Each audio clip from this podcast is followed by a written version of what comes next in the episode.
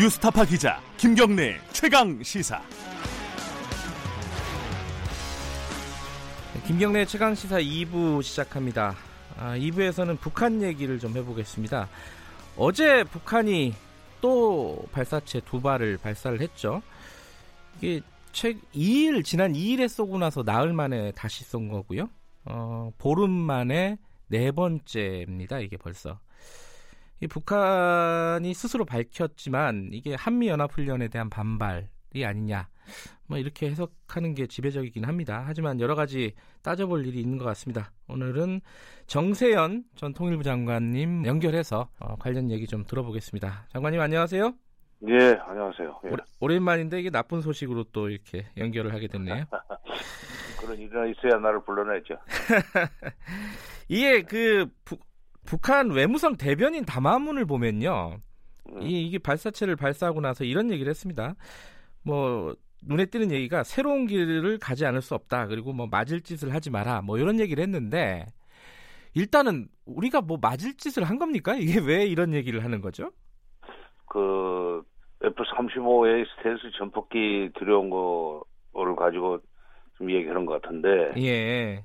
예, 그러니까 F-35A 스텔스 전폭기는 북한한테는 굉장히 위협적이죠. 음흠. 물론 그걸 우리가 어, 들여올 수밖에 없었던 것은 북한이 핵실험이나 미사일 발사는 안 했을지라도 장거리 미사일 발사는 안 할지라도 네. 트럼프 대통령한테 약속한 그러나 어, 영변과 다른 지역에서 우라늄 건농축 내지는 플루토늄 생산을 위한 원자로 가동을 하고 있었다는 것은 미국 정보 당국에서 공개를 한 적이 있지 않습니까? 네. 그러니까 핵폭탄을 10개는 더 만들 수 있는 정도의 핵물질은 지금 이미 생산을 해놨다 하는 식의 에, 정보가 나오는 상황에서 우리로서는 어, 그런 전폭기 같은 것을 뒤로 수가 없, 뒤로지 않을 수 없었는데 이제 북한은 그걸 가지고 아마 어, 음, 맞을 음. 짓이라고 하는 얘기 같은데 네.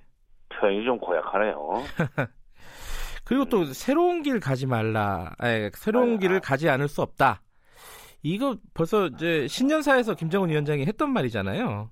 그렇죠. 신년사에서 그 했는데 그때도 그 미국이 셈법이라는 단어는 물론 금년 4월 12일 날 썼지만 네. 금년 1월 달에도 미국이 계속 이렇게 그 압박과 제재로만 문제를 어, 풀겠다는 식으로 나오면은 어, 북한으로서도 새로운 길을 모색하지 않을 수 없다. 불, 막 불가불이라는 표현가 있어가면서 네. 새로운 길을 모색하지 않을 수 없게 만들지 말라는 메시지를 보낸 적이 있는데 이번에도 그 어, 미국 때문에 새로운 길을 갈 수 있다는 얘기를 하고 있는데 그 얘기는 빨리 셈법 바꾸라는 얘기죠. 음흠. 4월달에 했던 얘기. 그러니까 미국이 계속 셈법이라는 게 별거 아니에요. 북한의 선행동을 항상 요구하는 것이 미국의 셈법인데 그러지 말고 어, 아, 단계적이고 동시 행동으로 핵 문제를 풀어나가자는 것이 북한의 셈법입니다. 네. 미국은 먼저 약속부터 하고 이행은 그 다음 단계에서 논의해도 늦지 않다. 그런데 그 비핵화의 약속은 북한의 선행동을 전제로 해서 하는 거다는 그런 이제 에, 얘기죠. 그 셈법 바꾸라는 얘기입니다 이번에 새로운 길을 가- 가게 새로운 길을 언급했다는 얘기는 셈법을 안 바꿔주면 물밑 협상에서 지금 셈법을 안 바꾸고 똑같은 소리를 하는데 그렇다면은 뭐다 포기하고 새로운 길을 간다. 어, 핵실험도 하고 미사일 발사도 하고 지난번에 장 재작년 벌써 17년 17년 9월 3일 날 녹차 핵실험하고 나서는 수소탄 원리 개발에 성공했다고 그랬거든요. 예. 앞으로 수소탄을 만들겠다는 식으로 어, 협박을 하고 나설지도 모릅니다. 협, 수소탄은 좀 다르죠 또. 지금 먼저 음흠. 다른 건 또 다릅니다. 근데 이제 그러 지금 미국이 아 북한이 계속 발사체를 발사를 하고 이런 성명을 발표하고 이러는 걸 보면은 미국하고 대화가 잘 안 되고 있다. 뭐 이런 뜻으로 읽으면 되겠죠. 일단은. 아, 뭐 뉴욕 채널 통해서 대화는 하고 있는 것 같은데 그게 잘 안 되는 것 같아요. 안 음. 되니까 장외 압박 전술 차원에서 지금 이렇게 계속 그 어, 보름도 안 됐는데 벌써 한 여섯 번 쐈나요? 그렇죠. 이 보름 만엔 네 번이고 어, 네. 음, 이번 달 들어서는 어, 올해 들어선 여섯 번째네요. 예. 그렇죠. 예. 예. 대화가 진전이 안 되는 거는 뭐 계속 그 서로 원하는 게 교착 상태라는 거죠. 그렇죠. 예. 셈법 셈법을 서로 안 바꾼다는 얘기예요. 근데 이 요번에 쏜 미사일에 대해서 어이 트럼프 대통령은 뭐 대수롭지 않다 이렇게 지금 계속 얘기를 하고 있습니다. 어, 미국까지는 안 가는 거리니까. 네. 그럼 볼턴이 네. 아유 ICBM만 안 쏘기로 약속을 했다 이렇게 얘기하는 거는 지금 쏜 거는 괜찮다 이런 얘기인가요? 아니면 ICBM 쏘면 안 된다 이런 경고인가요? 아니 지금 쏘는 건 괜찮고 ICBM 은 예. 쏘지 말라는 얘기죠. 둘 다 들어가 있는 거군요. 예, 음. 미국만 건드리 미국은 건드리지 말라는 얘기인데 음. 그러면 이제 뭐 일본을 위협하고 한국을 위협하는 건 나는 우리 우리는 모르겠다는 얘기죠. 예. 어, 미국이 좀 좀 심하네. 그러면서 뭐 돈은 더 내라고 그러고. 그런데 이 미사일이요, 어, 네. 우리한테는 어느 정도 위협적인가, 이 부분에 대한 좀 논란이 있습니다. 이게 어떻게 보십니까? 어, 그 서울 평양이 200km밖에 안 됩니다. 예 예. 그다음에 서울 아, 평양서 뭐 부산까지 직선으로 오면 한 600km 되나요? 예. 그런데 에서는 어 근데 북한이 우리를 직접 육지 쪽으로 쏘지는 않을 것 같아요. 하더라도 맞을 짓을 하지 말라는 표현을 보면은 네. 한 방은 훈련 중에 한 방은 쏠 것 같은데 예. 아마 쏘더라도 바다 쪽으로 쏘지 않겠는가. 과거에 연평도 포격 이런 게 있, 지 않았어요. 예. 근데 연평도를 정조준하는 것보다는 뭐 바다 쪽으로 해서 좀 위협적으로 한 방은 쏠지도 모르겠다는 생각이 듭니다. 원래 이게 한미 연합 훈련 중에는 북한이 그 전에는 굉장히 심한 말을 해도 네. 훈련 중에는 안 쐈는데 이번에는 좀 다르네요. 이번에는 음. 어, 훈련 시작하자마자 한 방두두발 쐈나요? 그런데 그런 걸로 봐서는 이게 20일까지 계속이 되는데 네. 혹시라도 미국 국방장관이 여기 9일날 들어오지 않습니까? 예. 그 시점에 그 시점을 전후해서 그, 그 방향을 살짝 조금만 틀면 남쪽으로 오죠 바닷가 쪽으로. 예. 육지로는 안 쏠 거예요. 육지로 쏘면 은 전쟁이고. 예 예. 예. 예. 아 그게 수위가 더 높아질 가능성도 우려도 있다 이런 말씀이시네요. 예, 그렇죠. 지금 어허. 막판 막판 뭐, 뭐 뭐랄까 기싸움 내지는 막판 조르기 예, 미국 간에 미국에서 이걸 그 괴념치 않겠다. 그다음에 우리는 걱정 없다는 식의 얘기가 오히려 어, 북한으로 하여금 더 화나게 만드는 거죠. 예. 이 정도로는 압박을 안 받는다. 그럼 좀 더 생각해볼까 하는 식으로 나오게 만드는 그 측면도 있습니다. 근데 지금 이렇게 미국이 아 북한이 발사체를 쏘는 게 9.19 군사합의 위반이다 아니다 이 논란이 있습니다. 이 정세현 장관님은 어떻게 보십니까? 아, 이게 피장 파장이죠. 우리가 네. 군사 분야 합의서에 입각해서 DMZ의 비무장화 차원에서 GP도 뭐 8개인가 10개를 각각 상호주의로 폐쇄했고 예. 판무점 공동 경비역 구역도 어, 완전 무장 해제를 했는데 네. 에, 자유항내까지 들어가 있습니다. 9.19 군사 분야 합의서에. 네. 근데 그 유엔사 측에서 좀 불만을 어, 표시하면서 이게 좀 협상을 시작을 안 해가지고 그러니까 남북 그다음에 유엔사 3자 합의가 끝날 때까지는 자유왕래 안 된다. 방문점 내에서 이런 식으로 버티고 있죠. 그런 그런데다가 9.19 군사 분야 합의서가 체결되자 직후에 에, 본표 장관이 좀 불쾌하다는 얘기를 했어요. 자기네들한테 물어보지 않았다는 식이죠. 예. 그래서 우리가 다른 쪽에서 이행을 못하고 있는 측면이 있습니다. 미국 때문에. 그러니 북한은 우리가 군사분야 합의서 이행하지 않는다고 불명을 하고 또 우리가 먼저 깼다고 지금 보기 때문에 이런 어, 그 미사일 발사 같은 걸 맘 놓고 하는 거죠. 네, 북한 쪽에 되고, 네. 네, 북한 쪽에서는 우리가 먼저 위반했다 이렇게 인식하고 있을 수도 있다는 거네요. 인식할 음. 수도 있다가 아니라 그 사람들은 항상 핑계는 상대방한테 대놓고 예, 예. 하니까. 예. 예. 근데 우리 입장에서는요. 지금 이제 네. 문재인 대통령이 사실 뭐 평화 경제 이런 구상도 발표를 했고요.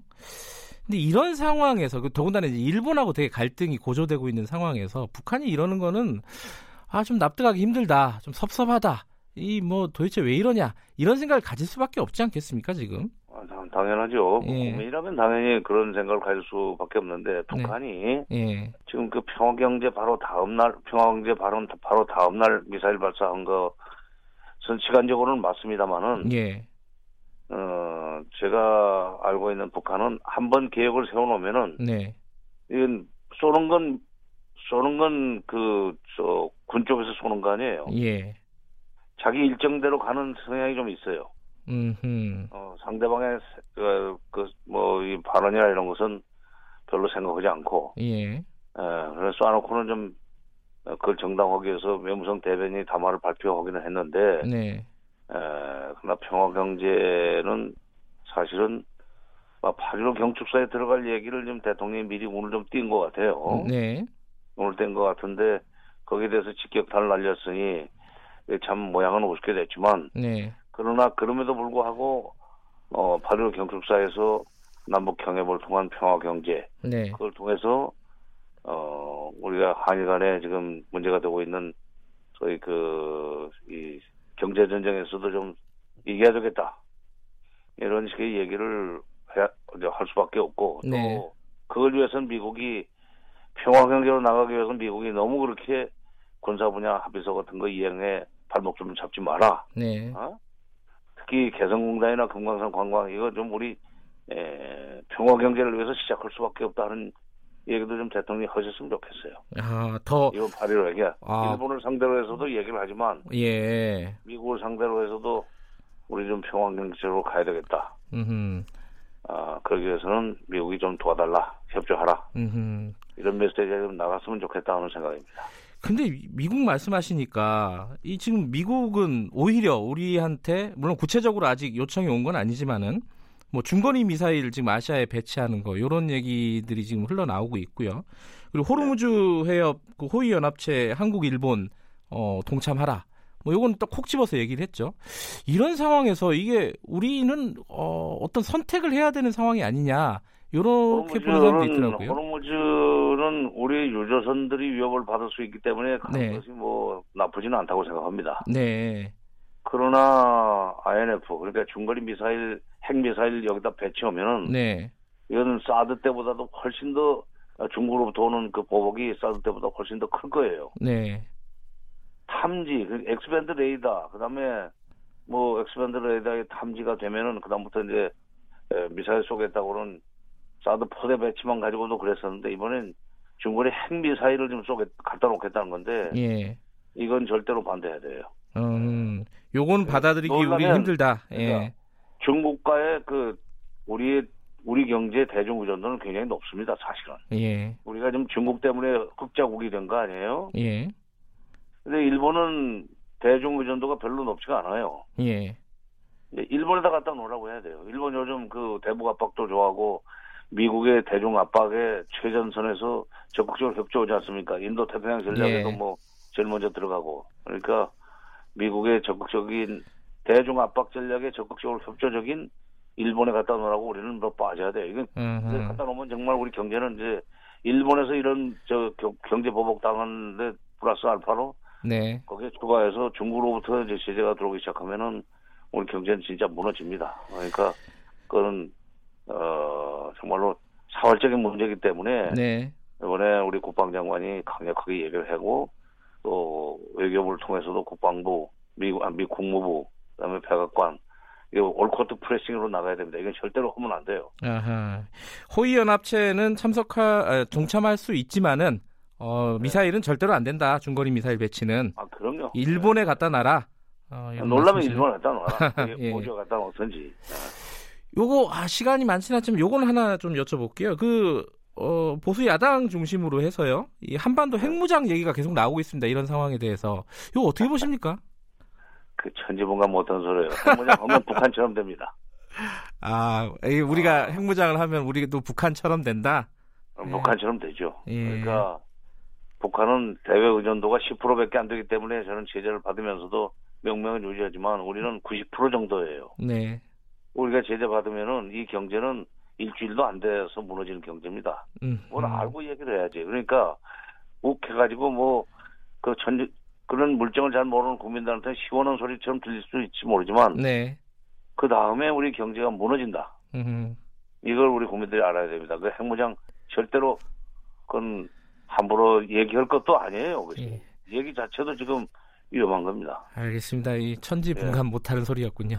알겠습니다. 예, 오늘 말씀 감사합니다. 예. 정세현 전 통일부 장관이었습니다.